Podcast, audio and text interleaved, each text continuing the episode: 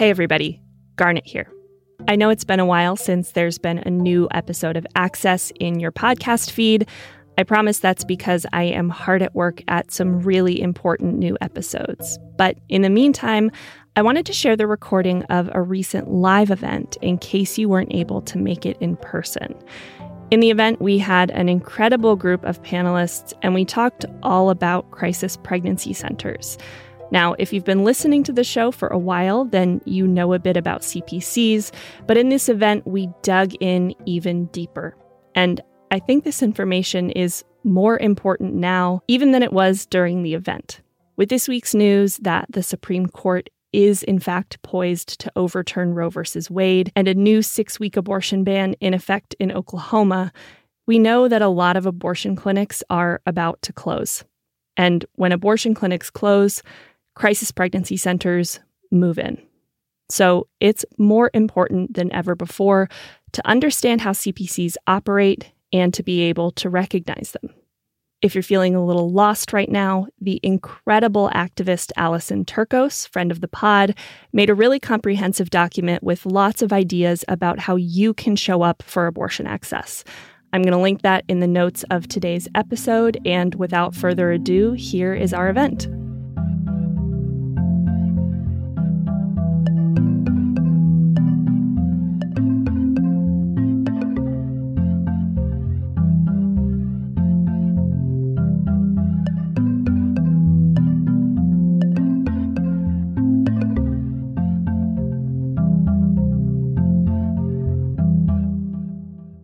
Hi, everybody. Welcome. Thank you so much for coming this evening. My name is Garnet Henderson. I am an independent journalist and the host and producer of Access, a podcast about abortion. And my name is Lisa Battispor, and I am the founder and president of Reproductive Transparency Now. And we are a Chicago based nonprofit that focuses on raising public awareness of um, crisis pregnancy centers through not only events like this, but also through community organizing and peaceful demonstrations. So, we're here tonight to take an in depth look at crisis pregnancy centers or CPCs. CPCs are also known as pregnancy care centers, pregnancy resource centers, or my favorite term, fake clinic. CPCs are anti abortion organizations, usually not for profits, that aim to intercept pregnant people who are seeking abortion care. They are able to create barriers to abortion access through well documented, but far too often underestimated deceptive tactics. Although they usually present as small faith based organizations, CPCs are part of a large and very sophisticated network that is coordinated by umbrella organizations such as Heartbeat International, CareNet, and Birthright International. Their large scale lends them a significant amount of power and influence, the dangers of which uh, we're going to dive into much more deeply tonight. Today, April 7th, is the day that the Senate confirmed our first ever Black woman Supreme Court Justice, Ketanji Brown Jackson. Uh, it is also World Health Day. And next week is Sexually Transmitted Disease Awareness Week. And it was those two things that really inspired the timing of this event. Because in addition to spreading misinformation about abortion, crisis pregnancy centers are increasingly offering limited medical services, including testing for sexually transmitted infections. And the CDC, which organizes STD Awareness Week, actually includes some crisis pregnancy centers in its directory of STI testing service centers. So when Lisa and I heard that from Dr. Andrea Swartzendruber, one of our panelists this evening, we knew it was something that we wanted to bring more attention to. So you'll be hearing much more about that later in the evening.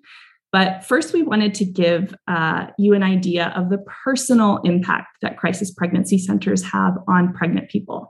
So, we're beginning the evening with a personal story. Uh, I'm very excited to have with us tonight Maliha Aziz, an abortion story with We Testify. Maliha is a past guest on my podcast, Access, She is also the community organizer at the Texas Equal Access Fund, or TEA Fund, an abortion fund in Texas. She's testified before Congress in opposition to Texas abortion bans, and she is a passionate reproductive justice advocate. Welcome, Maliha. Thank you so much for joining us tonight. Thank you so much for having me and for the wonderful introduction. Thank you. Well, tell us a little bit about your experience visiting a crisis pregnancy center. So, this cause and raising awareness about crisis pregnancy centers is very near and dear to my heart.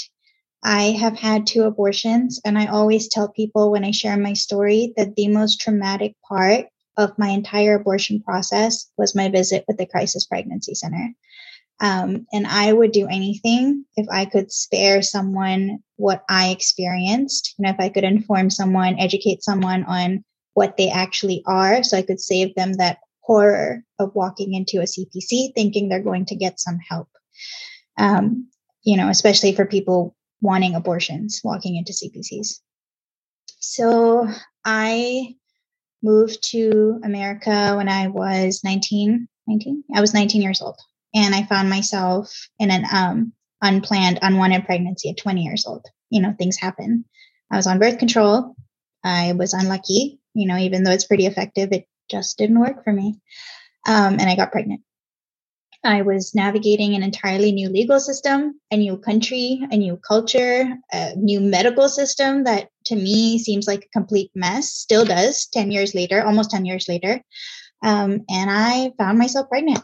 Now, where I come from, abortion made it's um, it's not looked at like it is in the US. So in the US, it's this hot button topic, controversial with all of these extremes, right? Where I come from, it may not be talked about as much because everything seems to just, you know, be slid under the rug, but it doesn't invoke the same reaction from other people. So if I was still back home, which for me is Pakistan, um, I would have been able to have an abortion uh, without all the barriers and hassle that I had to go through in the US.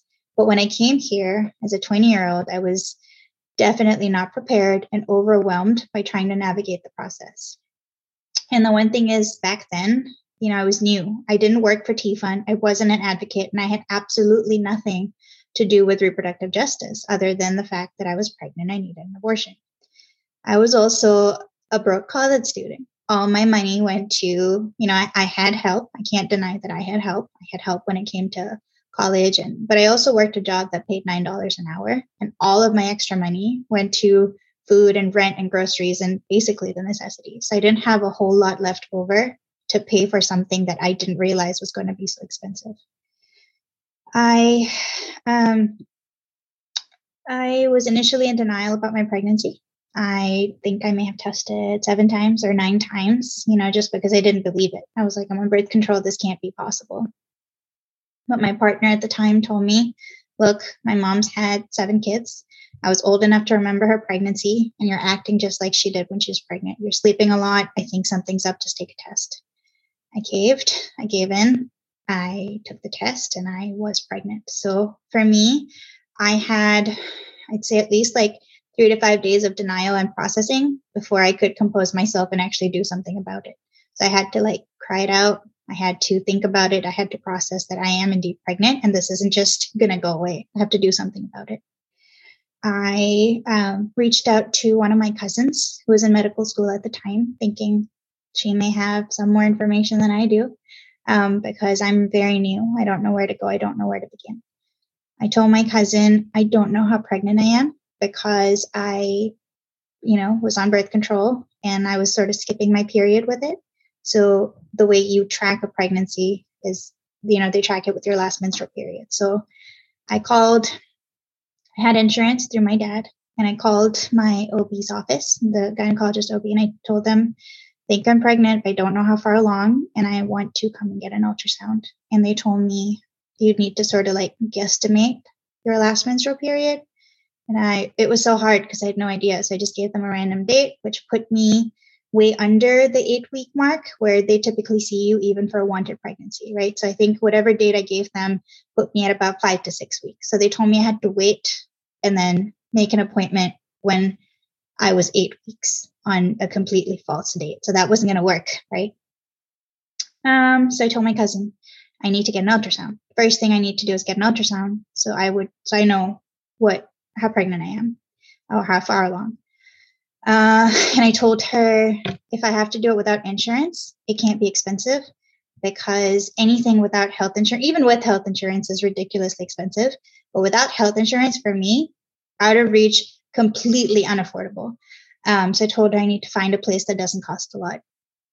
She did a quick search on Google and she found a list of clinics that offered to do free to low cost ultrasounds. Again, me not knowing, her not knowing, she definitely would not have sent me that list if she knew what those places were. But a lot of those places were actually crisis pregnancy centers.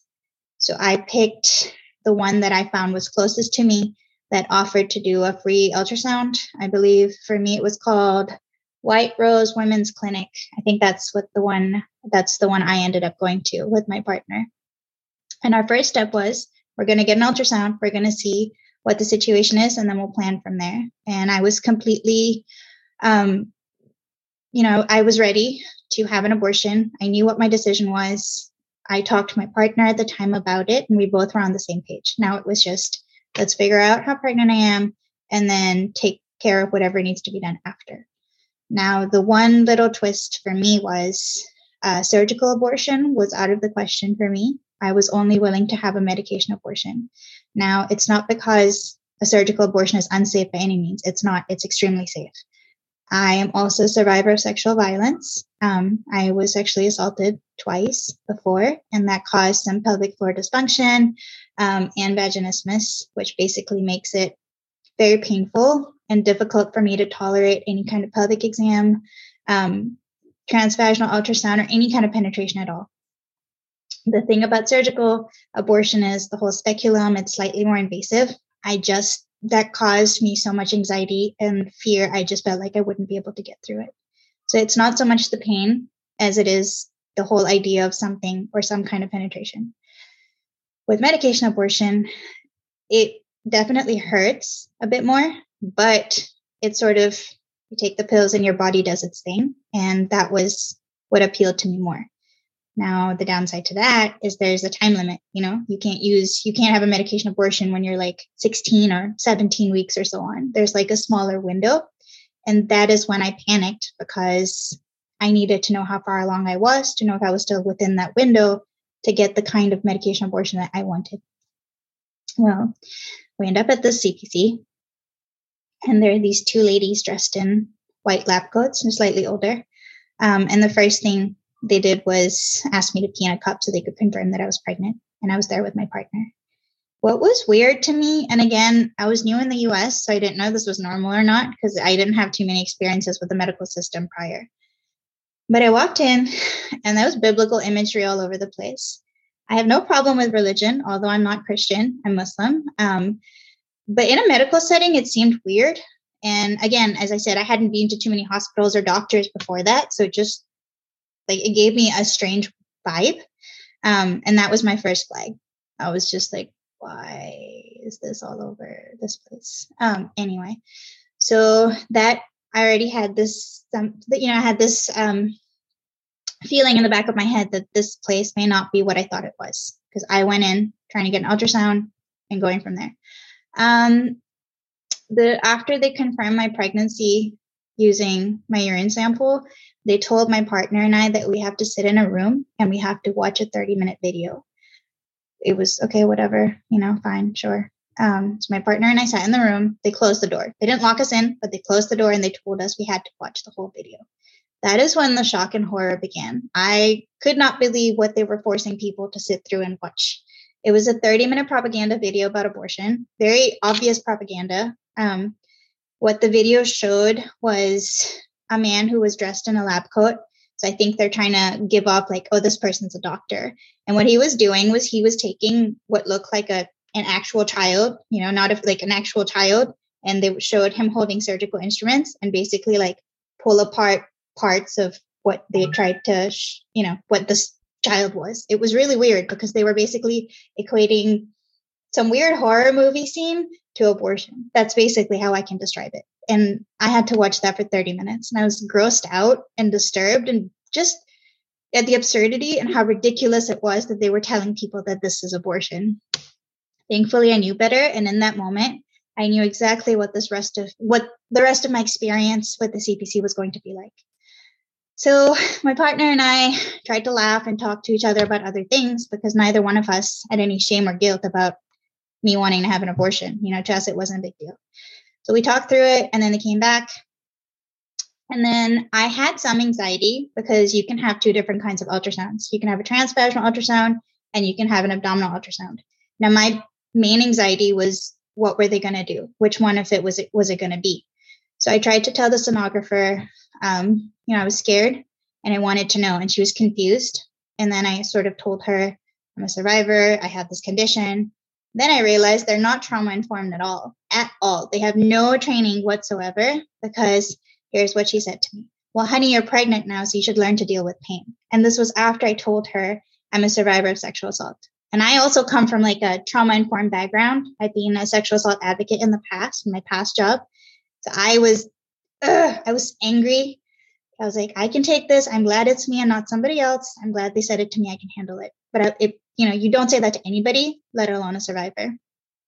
And I realized you know, in, in the moment, I didn't realize that they weren't also medical professionals or didn't have any medical training. You know, most of them don't because they can, under the guise of, oh, we're social workers, so we don't actually, ha- or some, you know, we, we're not, we're, we don't need to have any kind of medical training to do what we're doing.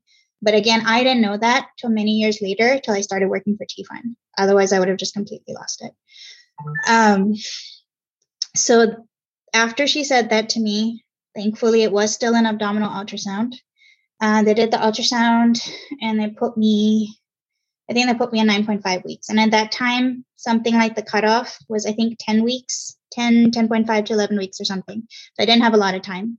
I also played along with them because at that time, my partner and I had totally recognized what they were about. And I did not mention, you know, I didn't actually mention that I was trying to have an abortion. I, we tried to convince them that we're not, and we're just trying to get this ultrasound and get out of here. You know, I was like, we'll play along, do this as fast as we can, and just get the hell out of there.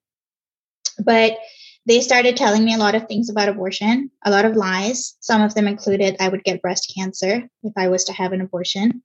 Um, I would uh, never be able to have children if I have an abortion. I have been pregnant three times. I have one child. That's clearly not true. And I know exception norm, but the fact is that's not true. That's not true. It's been debunked several times over. So uh, they just fed a lot of lies. Uh, and it was ridiculous, but I'm glad that I knew better. But in the conversation of abortion, what else came up was, uh, and I don't remember how because it was a long time ago, but at some point it came up where one of the ladies told me that the medication abortion, the pill, one of the pills, was so dangerous in the state of Texas. I mean, sorry, it was so dangerous that the state of Texas had actually banned it that is when I panicked. Like I was about to lose it, but thankfully it was close to the end and I was about to get out, but I totally panicked. I wish I had known better. I wish I had fact checked because turns out that was a lie as well. Texas had never actually banned medication abortion. But because that's what I thought, I just, you know, I was vulnerable, emotional, scared, and I, I felt like I was running out of time. So instead of fact checking them and thinking about everything they said and doing my own research, I was convinced I can't have a medication abortion in Texas. I have to go out of state. So this is where things get harder. I reached out to a family member because, again, I don't have money or I didn't have money to travel out of the state. And thankfully, you know, I didn't know about abortion funds at the time. I was too new. Um, but one of my family members funded my abortion. I am so grateful and so thankful to them that they did. Um, and my family member paid for my plane ticket, my partner's plane ticket, I was also extremely sick in my pregnancy because I have this condition called hyperemesis gravidarum, and it's just constant vomiting, dehydration, and it hit me like five weeks into my pregnancy. So I would not have made that trip. I wouldn't have survived that trip without some help anyway. Um, so I went to Colorado Springs. I called Louisiana. I called Oklahoma, um, and then Colorado Springs. I think they were the easiest to communicate with and um, they had an appointment where I could get in sooner rather than later. So that's what made that decision for me that Colorado Springs is where I'm going to go. I went there. Um, I had a medication abortion. My provider was awesome. You know, they worked with me. Um, I told them about my sexual trauma, and I still had to go through a mandatory ultrasound because of state blah, blah, blah, not because it's required or medically necessary, because the legislators force you to go through that trauma because they don't give a shit. Um, so I still had to go through that, but whoever did it for me was very kind and patient and let me take my time, which is the only way I was able to get through get through that awful ordeal. My provider um, was basically saying a ton of crap about Texas politicians and made me laugh. And he told me, You shouldn't have had to come all the way here. I hate Texas. I hate Texas politics, but I'm going to take care of you. And he was just the sweetest. He was so, so nice to me. And he gave me, you know, you take, um, I believe you take that first pill. And then he sent me home with the second set of pills you put behind your cheeks and, and wrote me a prescription for pain meds that I could take in Texas. Um, I what is important to note is the fact that abortion was never illegal in Texas or medication abortion. I didn't actually have to spend all this money that I didn't have or travel. But my total travel cost and my abortion and everything was nearly $2,000. Money I did not have, money someone else paid for me. And although they're not asking for it back, you know, it's always been on my head that I borrowed, not borrowed, I took $2,000 from a family member. And I'm thankfully in the position to return it now. Um, but a lot of people don't have that. And a lot of people don't have someone that they can take that money from. My abortion itself, I believe, was $680, and I was 9.5 weeks. And then my blood type is negative, so I had to get the RhoGAM shot to protect future pregnancies or whatever. And when you, $100 may not seem like a lot to some, but when you're living paycheck to paycheck, or when you don't even have that much, it is a lot of money, especially to a college student or single mother. You know, there's so many people who spend money they don't have because our healthcare system sucks and our politicians suck. So it's just, I think it's worth noting that even though it may seem like a small amount to some, it's a whole lot of money for people that don't have money. And at me, at, at the time, that was me. Um, but I was able to have my medication abortion thanks to the help of a family member all the way in Colorado Springs. Um, and I ended up there because of the lies and the traumatic experience I had at the Crisis Pregnancy Center. And that really is my story. And the only last thing I want to mention is, um, which makes me very emotional, the year I had my abortion at Planned Parenthood in Colorado Springs, I believe it was the year after that that the same Planned Parenthood was actually attacked. So. Thank you so much for sharing your story with us, Maliha. Um, yeah, and it's an important point you make uh, because violence is on the rise at abortion clinics. It's certainly been on my mind lately that shooting in Colorado Springs, given some of the very inflammatory rhetoric we're hearing about abortion and abortion providers at the moment. Um, so, you know, now you know so much about CPCs. You're a reproductive justice organizer. You help people get the abortions that they need. Um, and it sounds like the CPC you went to, there were lots of signs that were meant to show that it was a medical facility. Uh, white coats, um, the film was somebody who appeared to be a doctor. But did anyone, do you remember anyone who worked there actually explaining their qualifications to you? No one. Right there was the sonographer wearing scrubs. So, you know, when you walk into a facility like that, you automatically assume these people must be medical professionals because it's the only ethical thing to do.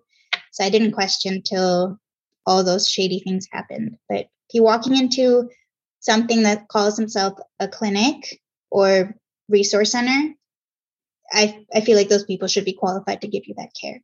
And the fact that they're not is outrageous and unacceptable. Mm-hmm. Particularly because CPCs often really work to make themselves look just like abortion clinics that might be nearby. So they really do give off that clinic appearance. Yeah. And so, it, you know, it sounds like you were very confident in your decision. You knew you wanted to have an abortion.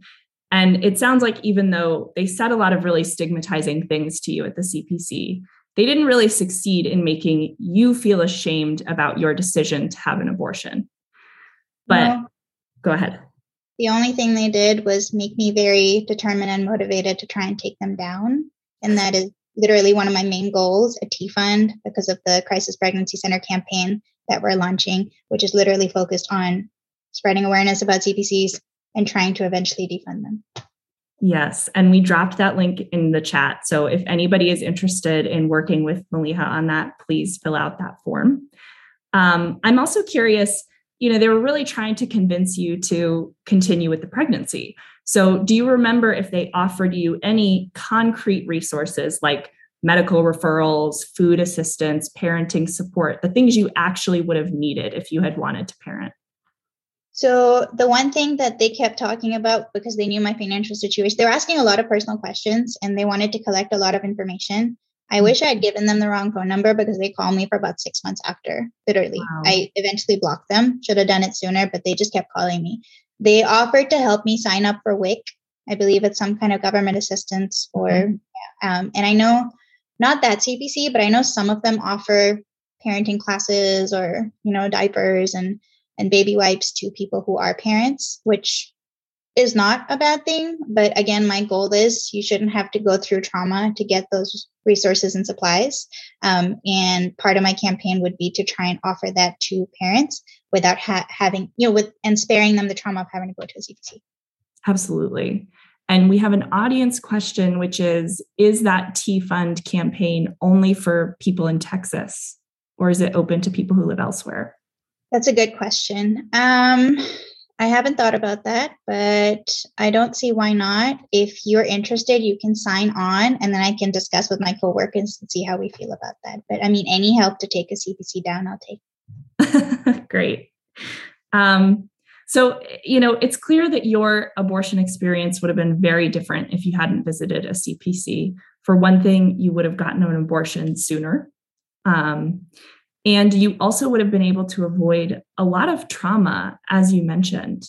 Um, and so, you know, you you said one of the first things you said tonight is that the most traumatic or the only traumatic part of your experience was that visit to a CPC.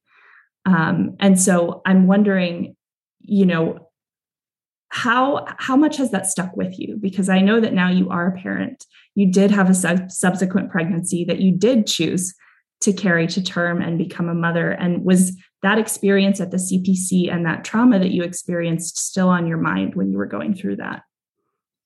So I did, you know, choose to have a child, and I have a daughter that's two now. And my pregnancy was not easy. It was very hard, and every day I just wanted it to end. But I'm glad I stuck through. I love my baby, my daughter more than anything in the world. Um, but that trauma did stick. I mean, think about it. My entire campaign is based on my trauma and what mm-hmm. CPCs have done to me and other people like me. Um, but I had a second abortion, you know, and I'll, I'll share some minimal details for sake of time. Um, but my second abortion was amazing. I had an abortion doula. It was easy. My husband was here. It was all over pretty soon. It was easier to access, although I did have, um, you know, more advantage and I guess privilege being me and having more money and work and being an advocate and knowing the system. Mm-hmm. Um, but my second abortion is the experience I want for everyone who wants to have an abortion. Easy, peaceful. My daughter was actually in the same room while I was having it because it was a medication abortion. She's playing with her toys. My husband was watching her in and out, and my doula was giving me all the support that I need. Um, and that is what I want for everyone who finds themselves in that situation and is looking to have an abortion. It was not traumatic. It was not difficult. It hurt, but it wasn't anything I couldn't deal with. You know, most medical procedures come with some pain. Mm-hmm. And one thing that stands out to me as well about your story is that at the CPC, they told you medication abortion was illegal in Texas, which of course was not true. But since then, Texas lawmakers sure have been working really hard to limit access to abortion in general and to medication abortion specifically. Um, so, how does that make you feel as someone who had a really strong preference for medication abortion? It it hurts. It makes me angry, and that's the thing. Um, just like they don't care about people who need abortions, they also don't care about survivors right? And you shouldn't have to go through life altering trauma to be worth or, you know, to be worth something or for to have ownership of your body and bodily autonomy, right? You shouldn't have to be raped. You shouldn't have to be sexually assaulted or and and I feel like when people talk about abortion, they talk about all these extreme situations, and of course, you know, there's trauma, and I've been through it. But anybody who wants an abortion, and it's if you're being forced to carry a pregnancy you don't want to term, that's trauma.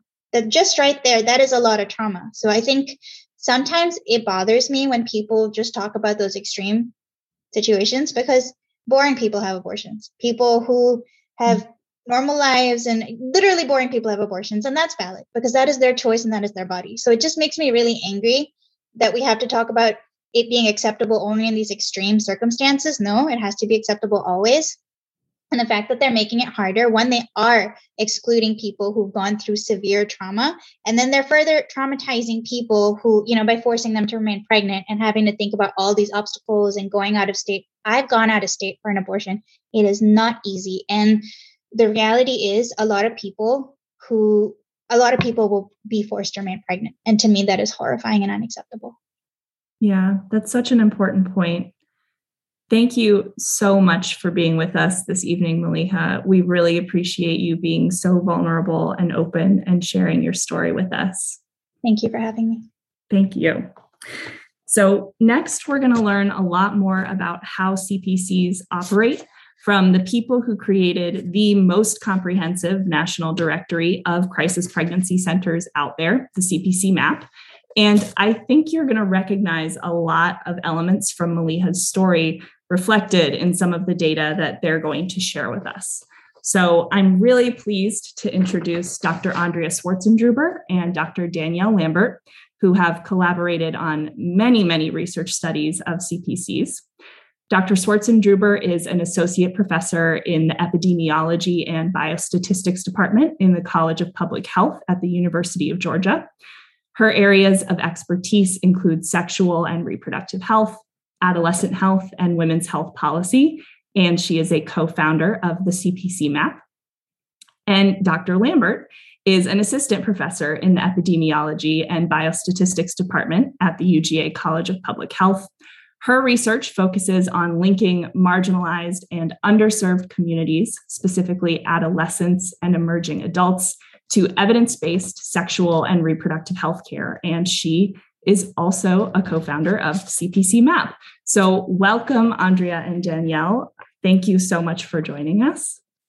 Oh, we're, we're um, pleased to be here today. So, I'm primarily going to be um, presenting uh, findings today although um, what, I, what I will be presenting and, and our research and findings have been a collaboration with um, Danielle and, and I. Um, so CPCs um, get a lot of government funding and support. This map of the United States, um, those shaded states shaded in dark blue are states that directly fund crisis pregnancy centers through a um, through a dedicated grant program. There are about 16 states in the United States that uh, directly fund CPCs in, in that way. This next map shows um, states that fund or raise revenue for crisis pregnancy centers through the sale of um, Choose Life license plates. So those are in the dark blue on this map, raise revenue for the centers through those sales we've probably seen a lot of news um, more and more recently um, that um, increase uh, there is increased funding from the government for uh, the centers over time and um, even in the past year we've seen a number of states increase their funding for crisis pregnancy centers the center has received significant funding despite recommendations from major health organizations such as the American Public Health Association way back in 2011. They issued a position statement urging governments to only support programs that provide accurate, unbiased information. More recently, the Society for Adolescent Health and Medicine and the um, North American um, Society for Pediatric and Adolescent Gynecology issued a joint position statement on crisis pregnancy centers too. Um, the first position was that CPCs pose risk by failing to adhere to medical and ethical practice standards. And again, the government should only support health programs that provide accurate, comprehensive information. So, what are the risks? CPCs uh, risk causing harm by prior, prioritizing their own goals over medical and ethical practice standards and prioritize their own goals over client needs. They often provide inaccurate and misleading health information. Many provide unproven services such as um, abortion reversal or abortion recovery. They portray, often portray their services in misleading ways and often fail to um, promote informed consent.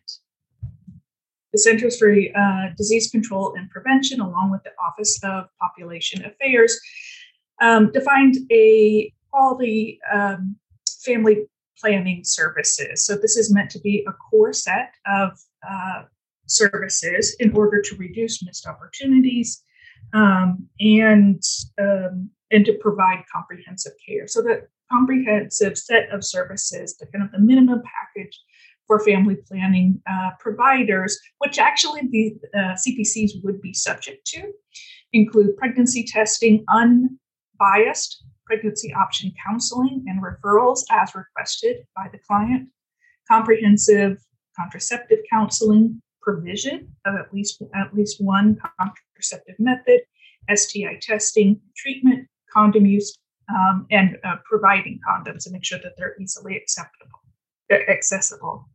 However, crisis pregnancy centers don't offer the majority of these services, as I'll talk about um, coming up.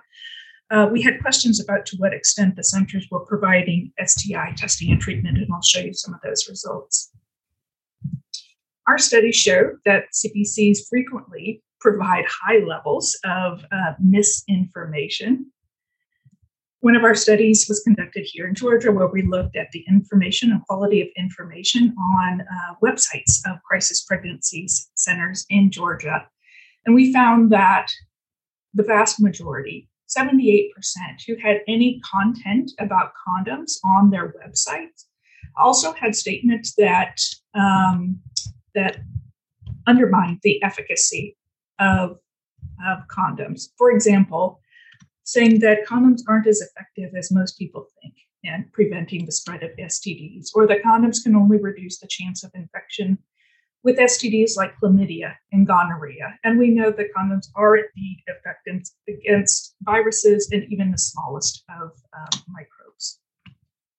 Despite CPC's opposition to condom use, um, the CDC actually refers people who are looking for HIV and STD services and testing to crisis pregnancy centers. So, on this slide are a number of crisis pregnancy centers. Take a look here.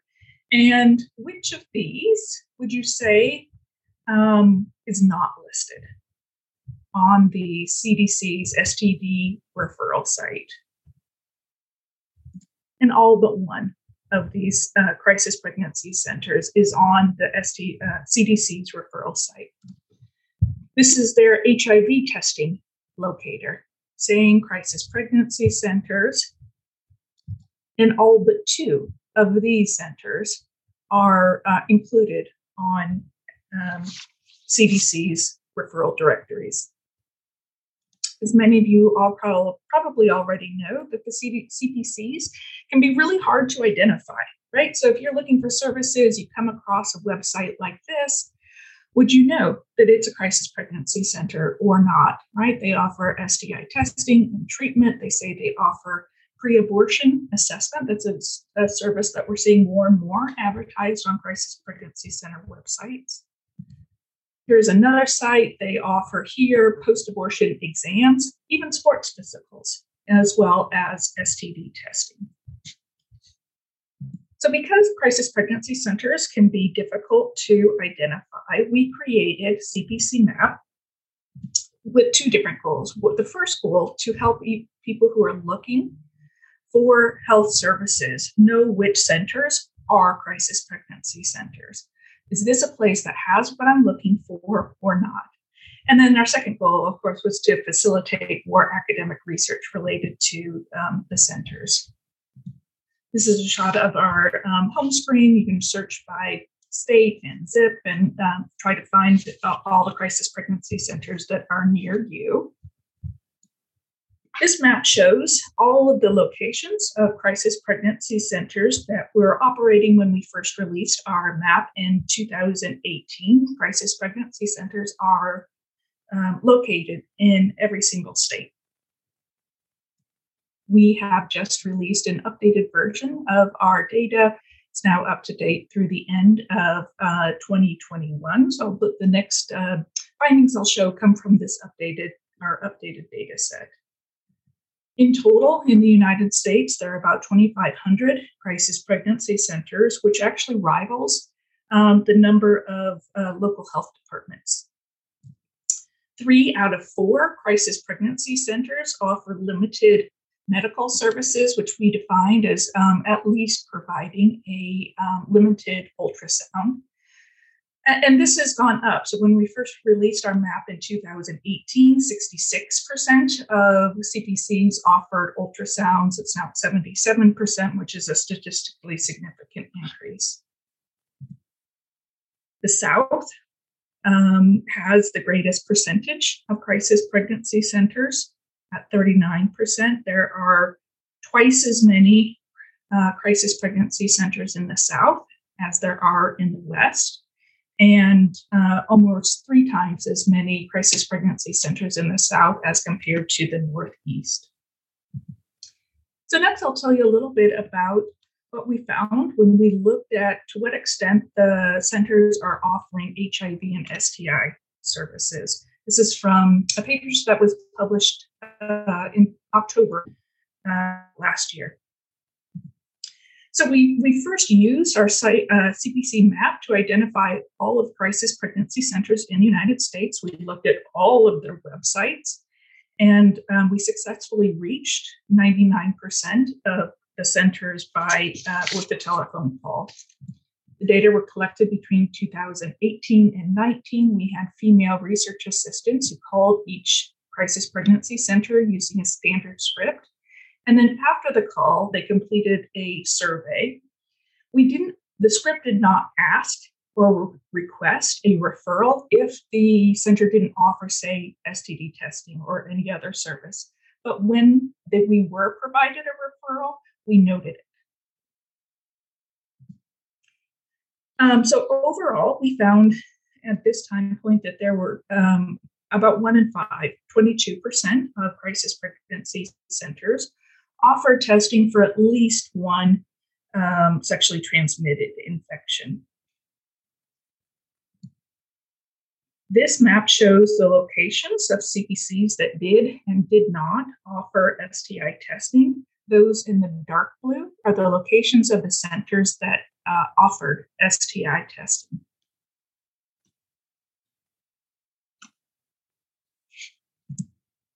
This map shows um, these are all the centers, all the crisis pregnancy centers that did not offer STI testing.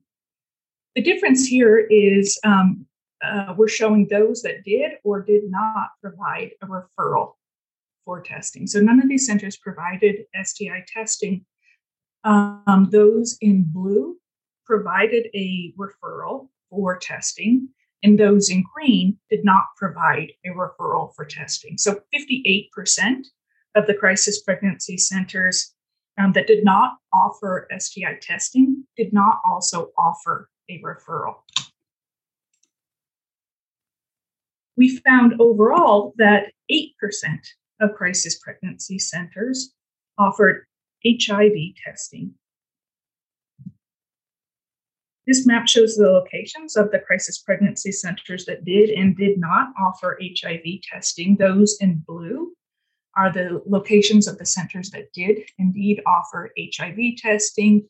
Um, and then those in the light blue, many, many more, um, did not offer HIV testing.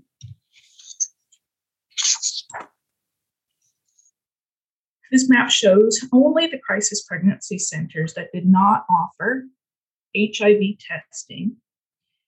Those uh, blue dots are the centers that offered a referral for HIV testing. And then the uh, many more green dots are the ones that did not provide a referral for um, HIV testing. 28, 92% of um, CPCs that did not offer HIV testing also did not provide a referral. This map shows um, sites that offered both HIV testing and STI testing. Those are in the light blue.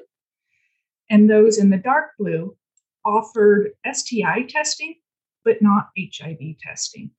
Right. And our national guidelines say if somebody's had unprotected uh, sex or um, is worried that they're pregnant, uh, they should be tested for both HIV and STI um, and STIs.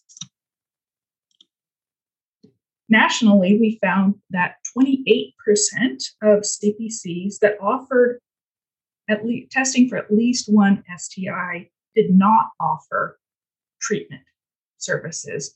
Up to 41% of um, CPCs in the South that offered testing did not offer treatment.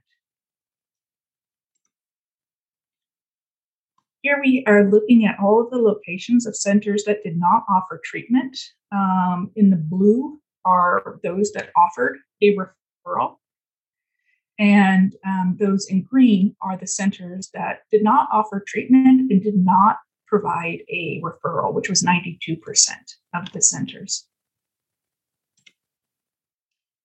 And here we have um, all the centers that provided um, STD testing in the light blue are the CPCs that um, appear to have a testing, excuse me, a, a treatment strategy. Either they had treatment available for at least one STI on site or provided a referral.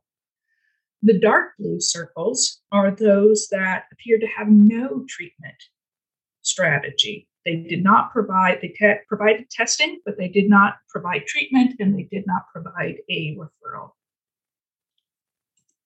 So in public health, we usually um, try to pro- provide services uh, where they are most needed. So we we did a um, analysis to see are CPCs located that offer testing? Are they located in places where STI rates are highest? Right.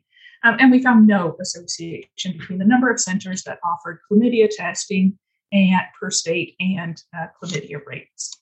We also didn't find any association um, with those that provide locations of centers that provided STA or HIV testing and HIV uh, rates.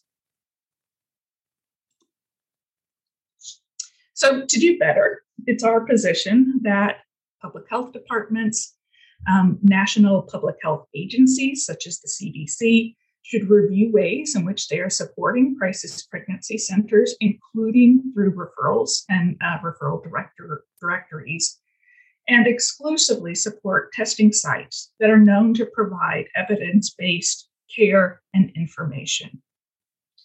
Um, clinicians, public health professionals, and um, health consumers should make themselves aware about crisis pregnancy centers, know which centers are operating in your local area, and um, help people understand the limitation of crisis pregnancy center services. Health and medicine professionals should also be helping to raise awareness about the risks of crisis pregnancy centers, the limitations of their services, and help people identify safe, quality sources of HIV and STI care and information. And uh, here's our contact information one more time. Thank you. And just add too, based on some comments we got in the questions, some of the maps that you saw included in that presentation are available to download on our website and publicly available. So if you're interested in um, referencing those or using any of those maps for education, um, please feel free to visit the site and download. And we will be updating the website in the future too with additional resources as well. I think we have a Oh, sorry. Go ahead, Lisa. so I think we have time for um, one question. Was there any that came up uh, in the Q and A?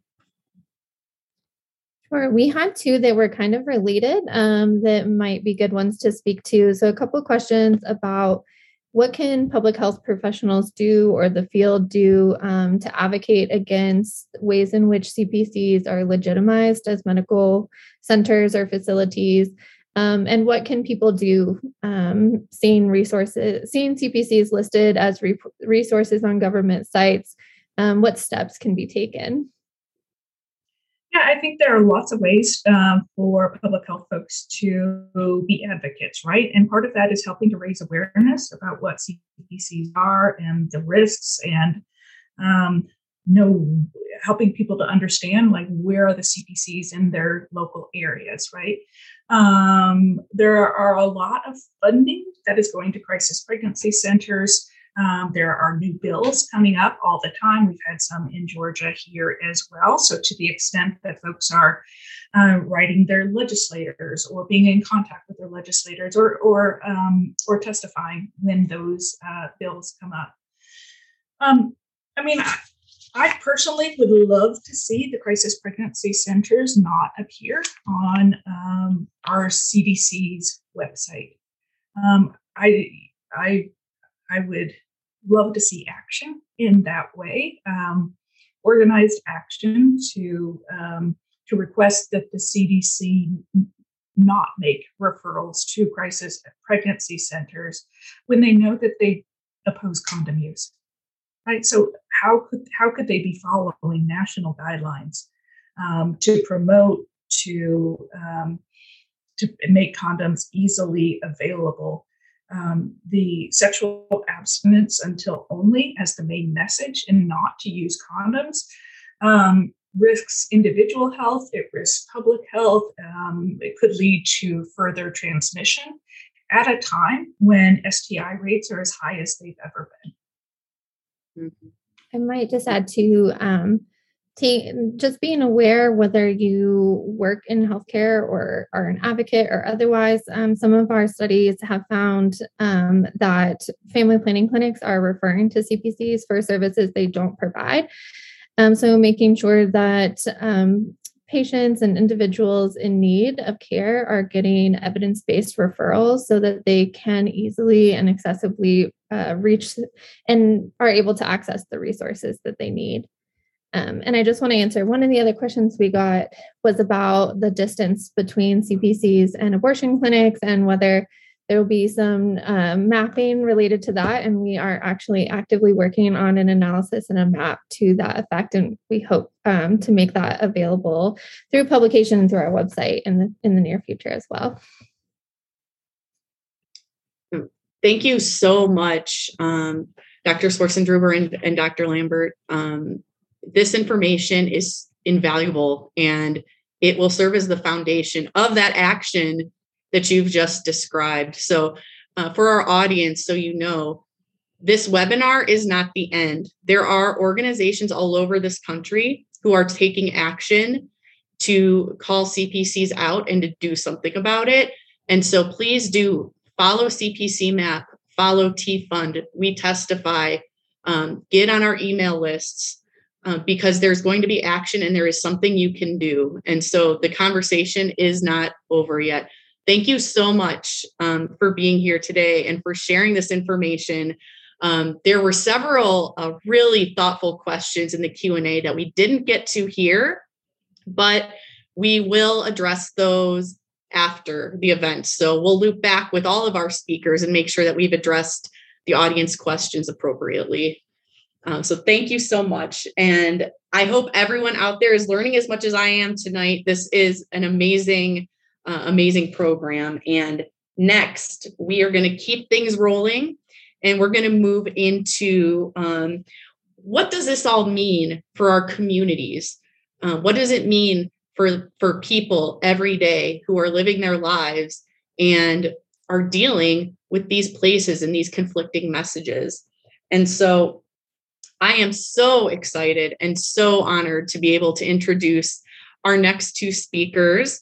Um, so, first, we have um, Amy Registe Esquire, um, who is a reproductive justice lawyer based in Northern Virginia and is the policy and advocacy program manager at SisterLove Inc.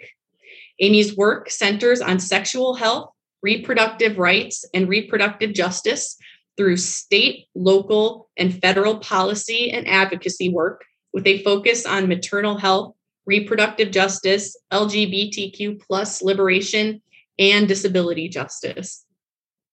And we also have Dázon Dixon Diallo, who is the founder and president of SisterLove Inc., the first women's HIV, sexual, and reproductive justice organization in the Southeastern United States. Dázon is a recognized visionary and advocate in the struggle for human rights, sexual and reproductive justice, and the fight against HIV with and on behalf of communities of women and girls living with HIV and those at risk for HIV and STIs. She's a proud member of In Our Own Voice, National Black Women's Reproductive Justice Agenda Partnership, a co chair for Act Now End AIDS National Coalition, a UNFPA Global Advisory Council member, and a founding member of SisterSong Reproductive Justice Collective. Thank you both for being here, and I will let you take it from here. Thank you so much, um, Lisa. Um, Dázon, I believe you're muted. Yep. I thought I hit the mute button, but you know, I'm in that space. So I'm here now. But thank you so much, Lisa, for that fabulous introduction. And hey, Amy, how you doing? I'm good, Dázon. How are you? I'm good. I have to say it like that because we're in different cities, so we have to act like we're like from yeah.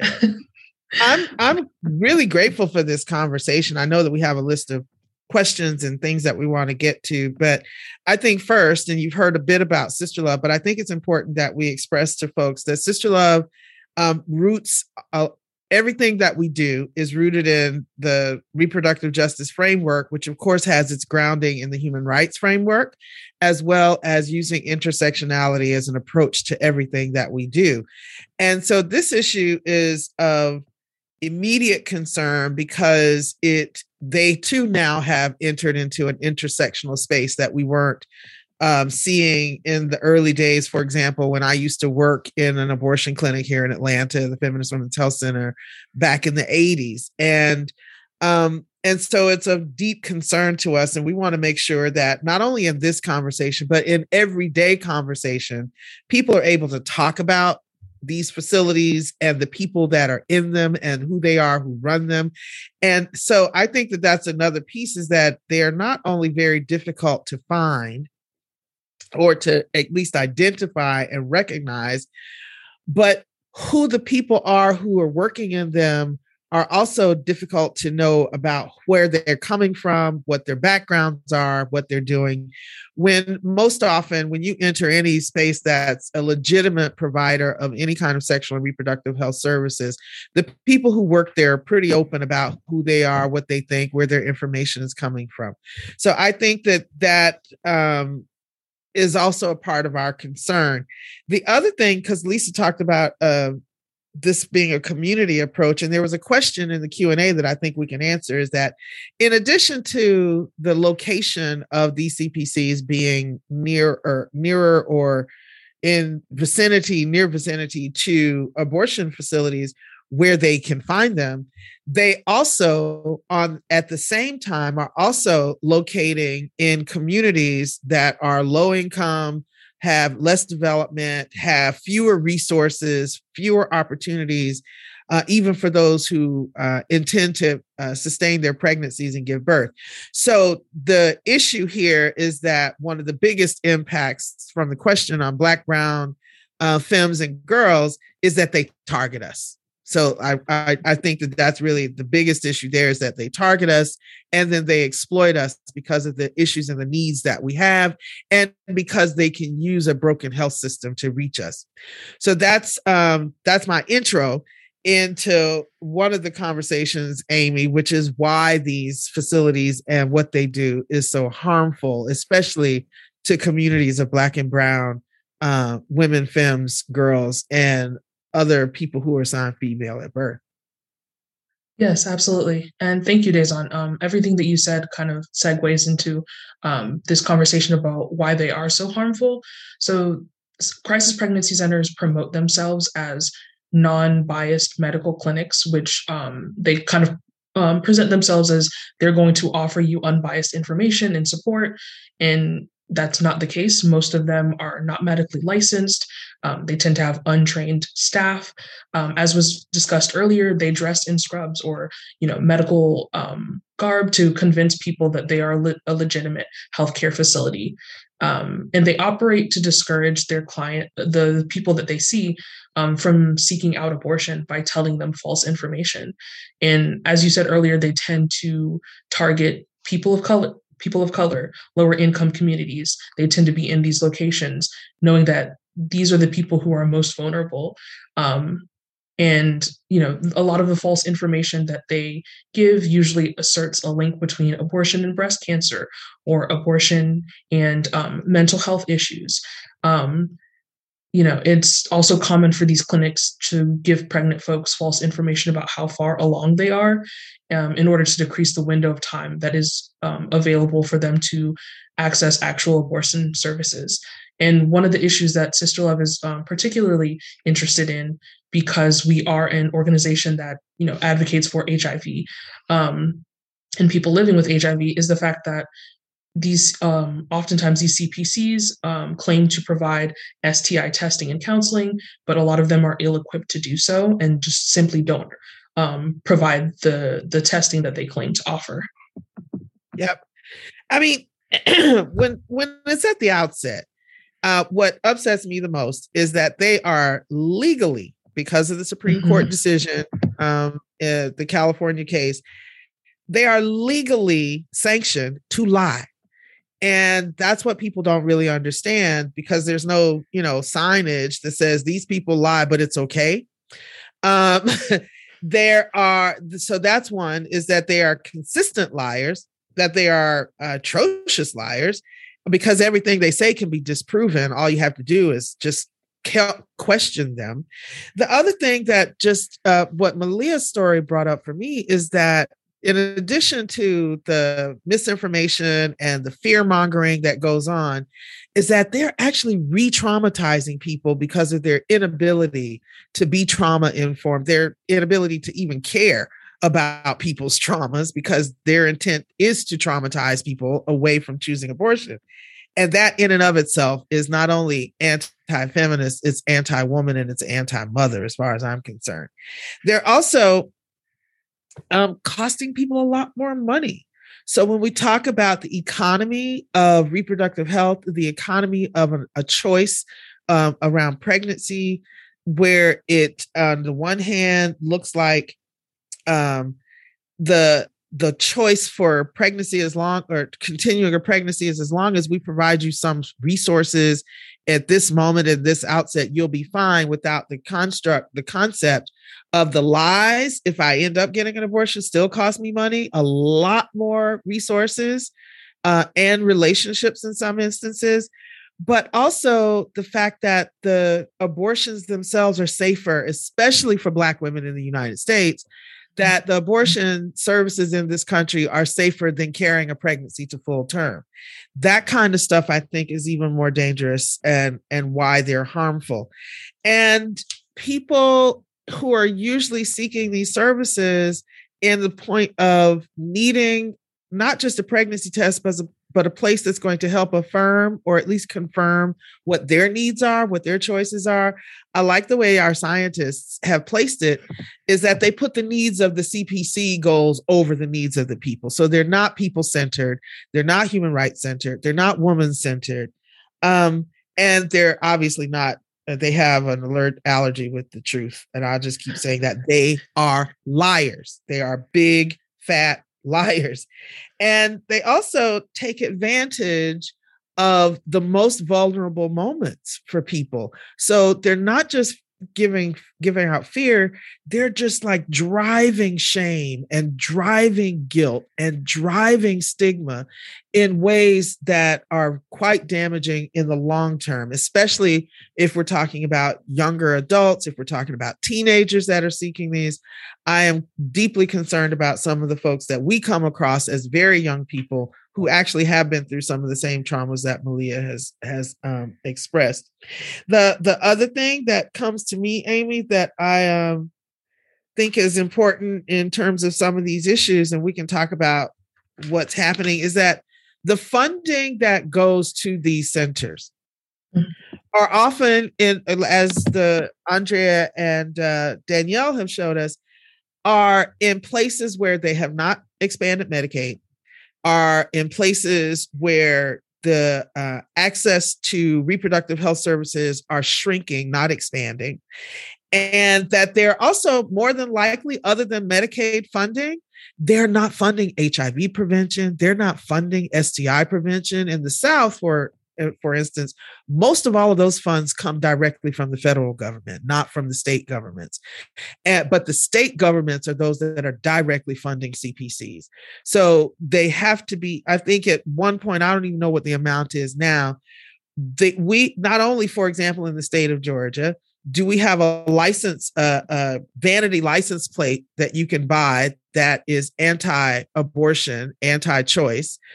Um, but those funds also are used to go directly to the CPCs. So there's already a system that's set up. But let me talk about a piece that I think is even more alarming, especially since we're in a dangerous election season.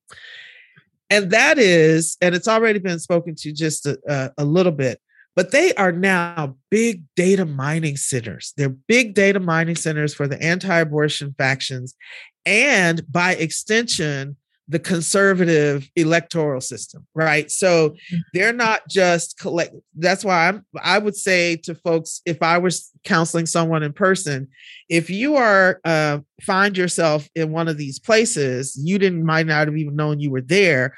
But if you find yourself in one of these places, just know that they're going to be lying to you. So I don't think you should feel any um, obligation to be honest with them. Not your name, not your address, not your phone number, not your birthday, nobody's information that's connected to you, because all of that information will be used not only against you, but any and everybody else through the policies that they're able to profligate with that with that type of ability and capacity. That is a serious issue that I don't hear being taken up in in media spaces um, around the uh, how this technology, the world of technology, is creating more opportunities for them to violate people's privacy, violate people's human rights in ways that are not that the law can't yet keep up with. So I that's a that's an even bigger piece um that uh yeah, that's an even bigger piece that I think we have yet to wrap our heads around. And the other part uh, that I think is important is for us to talk about some of the things that we're doing. What are you What are you all working on over there in the policy and advocacy program? Yes, um, thank you so much. In other words, back to you, Amy. Thank you, Dázon. Um, yeah, so in the policy and advocacy space at SisterLove, we are working with a group of other organizations trying to defund CPCs in Georgia. Um, so we are investigating CPCs and trying to interrupt their funds. As Dázon mentioned earlier, um, CPCs um, in Georgia in particular um, receive funding from the government. Um, that this funding should be going to um, actual healthcare providers, actual healthcare facilities. And so we are trying to try our best to divert those funds from them to actual healthcare clinics that would provide necessary healthcare to people, including um, abortions. Um, so we are trying to um, we're looking to the 2023 legislative session and trying to get legislators um, to introduce, pass, and implement a policy that would repeal the existing funding um, in Georgia um, in in terms of um, SisterLove and, and following us and the work that we're doing um, we really need people who are you know willing to follow us on our socials and um, who are willing to like donate to us. And so all pros- proceeds go towards um, advocating for sexual health and reproductive justice. Um, we were up until um, monday of this week um, putting out fires by organizing folks to go to the capitol to advocate against an anti-abortion bill um, that was introduced uh, in georgia. And we were instrumental in making sure that that anti-medication abortion bill did not pass. Um, so currently our department is working on, as I mentioned earlier, um, the defunding CPC's work and looking forward to advocacy opportunities for the upcoming elections in Georgia. Um, and that's you know, based off of the department that I'm in, but also our research department is working on a project that has to do with access to medication abortion. Um, we have also partnered up with um, Emory Center for Reproductive Health Research in the Southeast to conduct um, mixed method research on medication abortion in Georgia. And so all of the donations or the proceeds would really help us to continue doing this necessary work. Um, right. And yeah. Yeah, no, I also think that there's some work in front of us to do because we are basically the same folks that we serve are now the folks that they're capturing and mm-hmm. uh, we have some cross purposes right and so there are other things that we need to be doing to make sure that we're engaging the people we serve who are seeking us out for STI screenings, for HIV, and then pregnancy. We're not the first place people come to for pregnancy screening, but we are among the first places, especially um, women and their families come to for HIV and STI um, screening. And so there are a couple of things that I think about in terms of what they're doing, but I also want to think about other strategies going forward. First and foremost, I'm in absolute agreement with Andrea. I think if we're paying taxes the CDC should not be, and nobody else. And I think that we should direct it to HHS just to make sure that there are no other agencies, including CMMS or CMS Medicaid, Medicare programming, anywhere that's providing referrals to any of these uh, facilities. That has to be uh, a number one thing. But I also think we need a much better, broader messaging and information campaign because people just don't know. Um, mm-hmm. Using some of the signs, what to look out for, how they the language that they use the imagery that they use. I love this notification that you know they have biblical imagery everywhere. That's you know red flag number one. But messaging and giving people sort of what uh, malia is providing to our audience now in terms of what the TEA campaign, the TEA Fund campaign is uh, offering communities to as fact sheets. So the defund issue, removing from the CDC list, a much more robust information campaign uh, that is viral if if we can make it so but I also because they are preparing for a post Roe environment, right? Mm-hmm. And they're going to actually get more traffic and more traction in that era. And so I think in this instance, we also need to be planning for very much similarly, but in ways that are much more supportive and loving of the people seeking services, that our protests outside and within their vicinities, that the demonstrations need to be right in front of their places where we're actually helping people, um, not necessarily attacking people as they do. And I'm not against looking forward to the litigation that needs to be coming forward about the dangers of them providing or fake providing STI and HIV services mm-hmm. without providing treatment and referrals.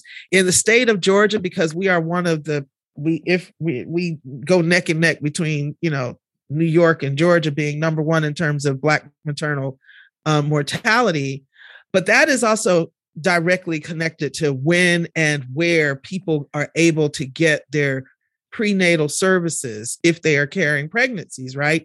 So, in addition to the issue around abortion, the stigmas around HIV and how they are exacerbating these issues are also quite dangerous. In the state of Georgia, by law, a provider of services, especially health services to pregnant people, have to do HIV uh, screening in the, at, at least once by the third trimester. So, if and and if that's not happening, then there may be cause in here. And so, I really think that there are ways for us to look at this from a legal standpoint of how they are uh, actually a bigger part of the HIV epidemic as a problem versus a solution it's it's unacceptable to believe that they would be sending people out the door with HIV when the first rule of HIV is the minute you find that someone is tested positive they must be linked to care immediately so that they can get started on their treatment and hopefully sustain viral suppression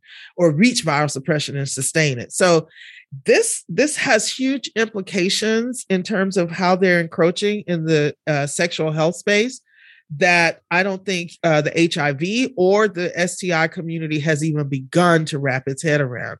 And that speaks back to this whole issue why reproductive justice approach to this is so important because those intersections cannot continue to be ignored by the different sectors of our public health community. Absolutely. I 100% agree with um, everything that you had to say, in particular, you know, relating to the stigma associated with um, STIs and how they are, you know, further perpetuating that because they are allowing people to um, to get tested and then not linking them to care, but also the fact that they, you know, a lot of these centers tend to preach abstinence only or discourage people from using condoms, or as Andrea and um, Danielle um, later uh, earlier spoke about, um, talking negatively about um, use of condoms and how it's not going to prevent the spread of STIs. Um, so I think it's you know doing a really bad disservice to the sexual health um, movement and to sexual health advocacy in general that CPCs are allowed to continue perpetuating that. Yeah. And I mean, we can open it up for questions because you and I could talk about this stuff forever. So, but we can offer it up. What um, what I would say is that for people who are um, receiving these STI type services, the most important thing to look for um, the most important thing to recognize in a really good program is that you're the center of attention, that um, what you can get is confidential inf- information, that you can get it for free, that you will get not only referrals, but that you will actually probably have access to some type of treatment or a provider. Um, that if it's if it could like what SisterLove does with our program which makes us unique is we are feminist centered we are people centered we uh, want to know your lived experience. We don't talk about what's wrong with your sex life. So we're not going to talk about what risks you have, how many partners you had, whether you know what their status is. We are going to make sure that whatever your sexual and reproductive health desires and aspirations are, that we have the tools and the services that you need to make sure that they are the best and that you have the optimum outcome that you are seeking without having to inquire about what's wrong with your sexual with your sexual life or with your reproductive decision making that we um, value people's own stories and their own decisions and we demonstrate that value by listening to them and by responding to them based on their stories. Thank you. So i don't know so- lisa or Garnet if y'all have questions or amy if you have um any any more comments we have all kinds of questions um, in the q&a so there's no way we'll get to all of them but um, definitely want to make sure that we uh, potentially address a couple of them now. So we got a question uh, from one of our attendees saying that i see some cpcs state that they comply with hipaa and are confidential sources yet they share ultrasounds and client stories on social media and don't seem to have permission how is this legal and how do we report it? So that's a really good question. I would think first and foremost, from a HIPAA standpoint, it has to be re- uh, the so because they're also not uh, licensed. I don't think they have to have CLIA waivers. I don't think they have to do any of that kind of stuff um, because they claim that that they will pretend to be one thing, but when it comes to the authorities, they totally and immediately claim that they're none of those things, right? And so they're not beholden. So I would think that we have to start in terms of uh, querying the the legal practice of violating HIPAA is that the person who has been violated with a HIPAA uh, situation actually has to be the the first person to initiate any kind of complaint. So that's the first thing is we have to educate people to make sure that if you haven't signed a HIPAA consent form, but they're taking your information, you're already giving that you're putting yourself at risk for that and if they provide you with a HIPAA, uh, any kind of consent form, and then they're still sharing your information or your data or your details, then you then you should have grounds to take action uh, on, with them legally. Now, from a collective standpoint, I think that it's a matter of making sure we're getting as much data, as many stories and experiences as possible, so that we can actually take that as a I'm not going to say class action, but to take that as a as an overall class effect that there are many people whose uh, confidentiality and medical data has been breached, and that uh, it's enough people that you don't have to wait for individuals to file suit.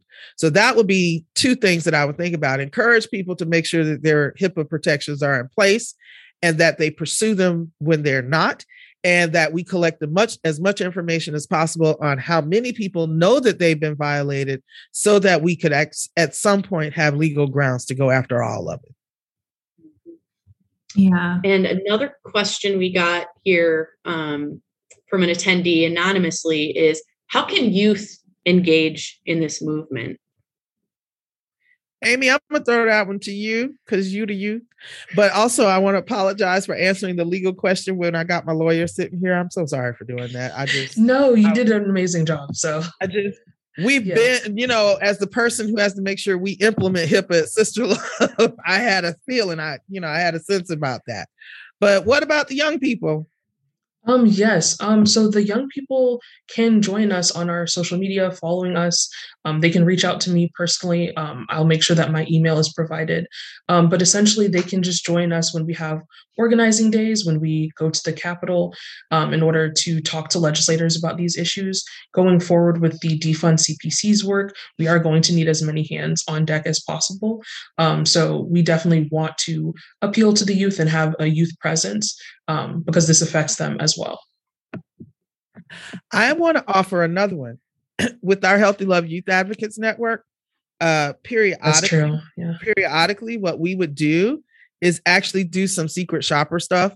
So because they're all young people, they're in high school, they're in college, and so they're all college age folks or high school aged, and they take one person's pregnant urine and they go into these places and they um, they present themselves as clients and they're collecting data while they're doing that. They're marking what's been said.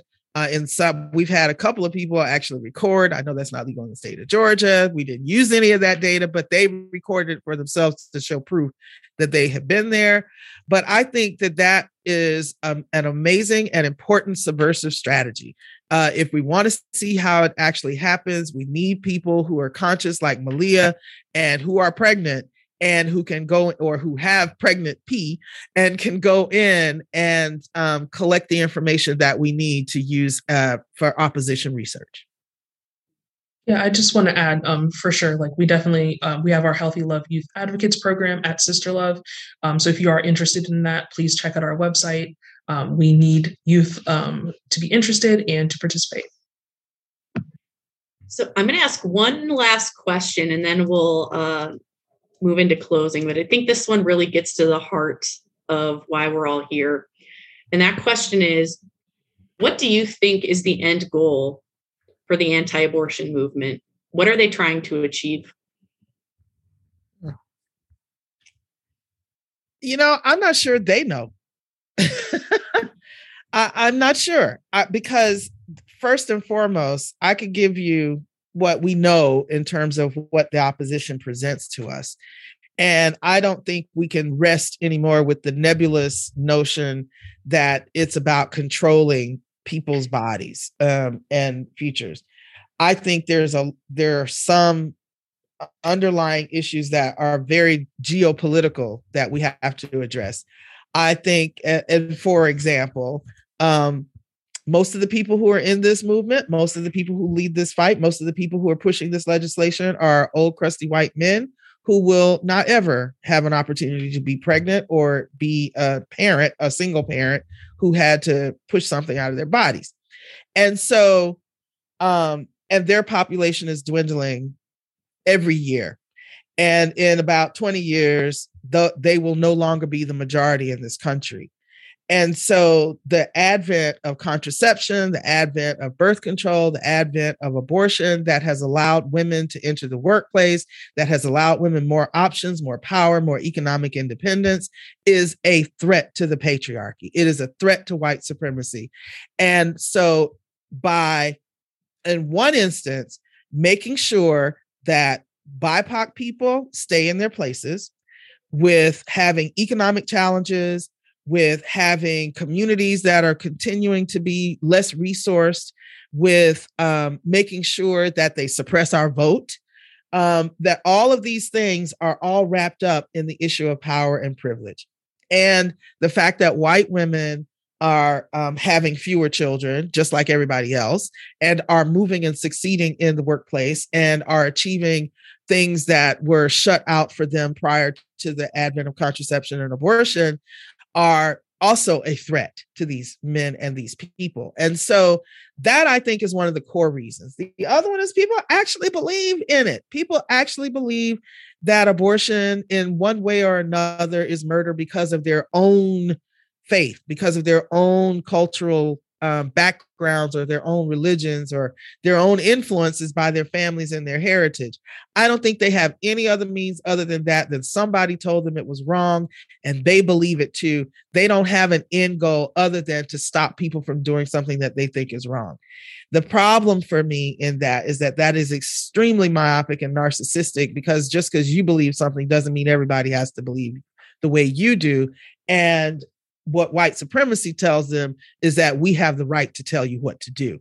And why you don't have to be white to be complicit with white supremacy. All you have to do is be complicit with the system and the structure.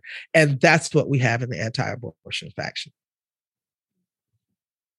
Thank you so much. Um, this this was so moving, and I hope that everyone who's on with us really uh, took a lot away from that and we will answer more of the questions post event. So um, the conversation is not ending.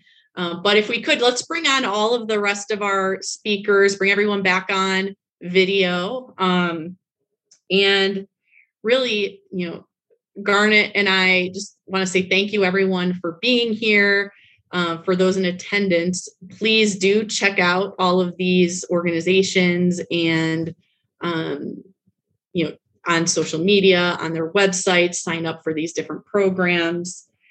And you will be getting a post event email. Uh, it'll either be tonight or tomorrow uh, with more information, more follow ups. And when you leave the webinar tonight, there will be a very brief survey if you could fill that out. Um, and so, with that, uh, does anyone have anything else they want to say in closing? I just want to say thank you so much, so, so much to all the panelists for giving us your time here tonight. We have been so lucky to have all of you with us. I, I want to say for anybody who does all the social media stuff, all the resources, just blast them. The the making sure that everybody knows about the map website, that everybody knows where the fact sheets are, that everybody knows that this this isn't just a problem for certain people who might be pregnant. This is a problem for everybody because somebody you know has needed a service. Somebody you know may have ended up in one of these centers, and somebody you know's name might end up in somebody's database. So that that all is really really important for you to make sure that people are learning and knowing more about the dangers of these places because they're going to become more prominent, they're going to become more prevalent, and they're actually going to grow in numbers um, in a post Roe world. All right. Well, with that, um, keep an eye out for post event communications. Thank you to all of our panelists. Amazing. What an amazing evening. Um, hopefully, uh, there will be many more discussions like this, raising awareness of CPCs. And um, I hope everyone has a good night. Thank you for coming, everyone.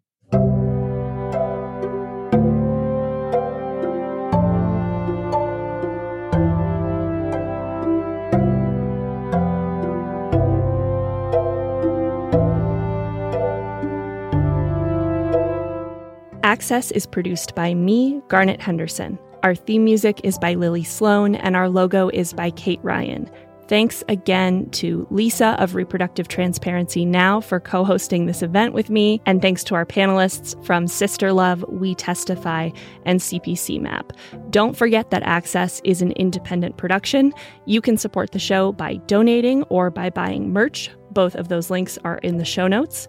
I am always open to hearing your story about abortion. If you want to share it, you can find me at accesspodcast at protonmail.com. That's in the show notes too. Subscribe wherever you listen to podcasts or find us at a podcast about abortion.com. Follow us on Twitter and Instagram at accesspod, and we'll see you next time.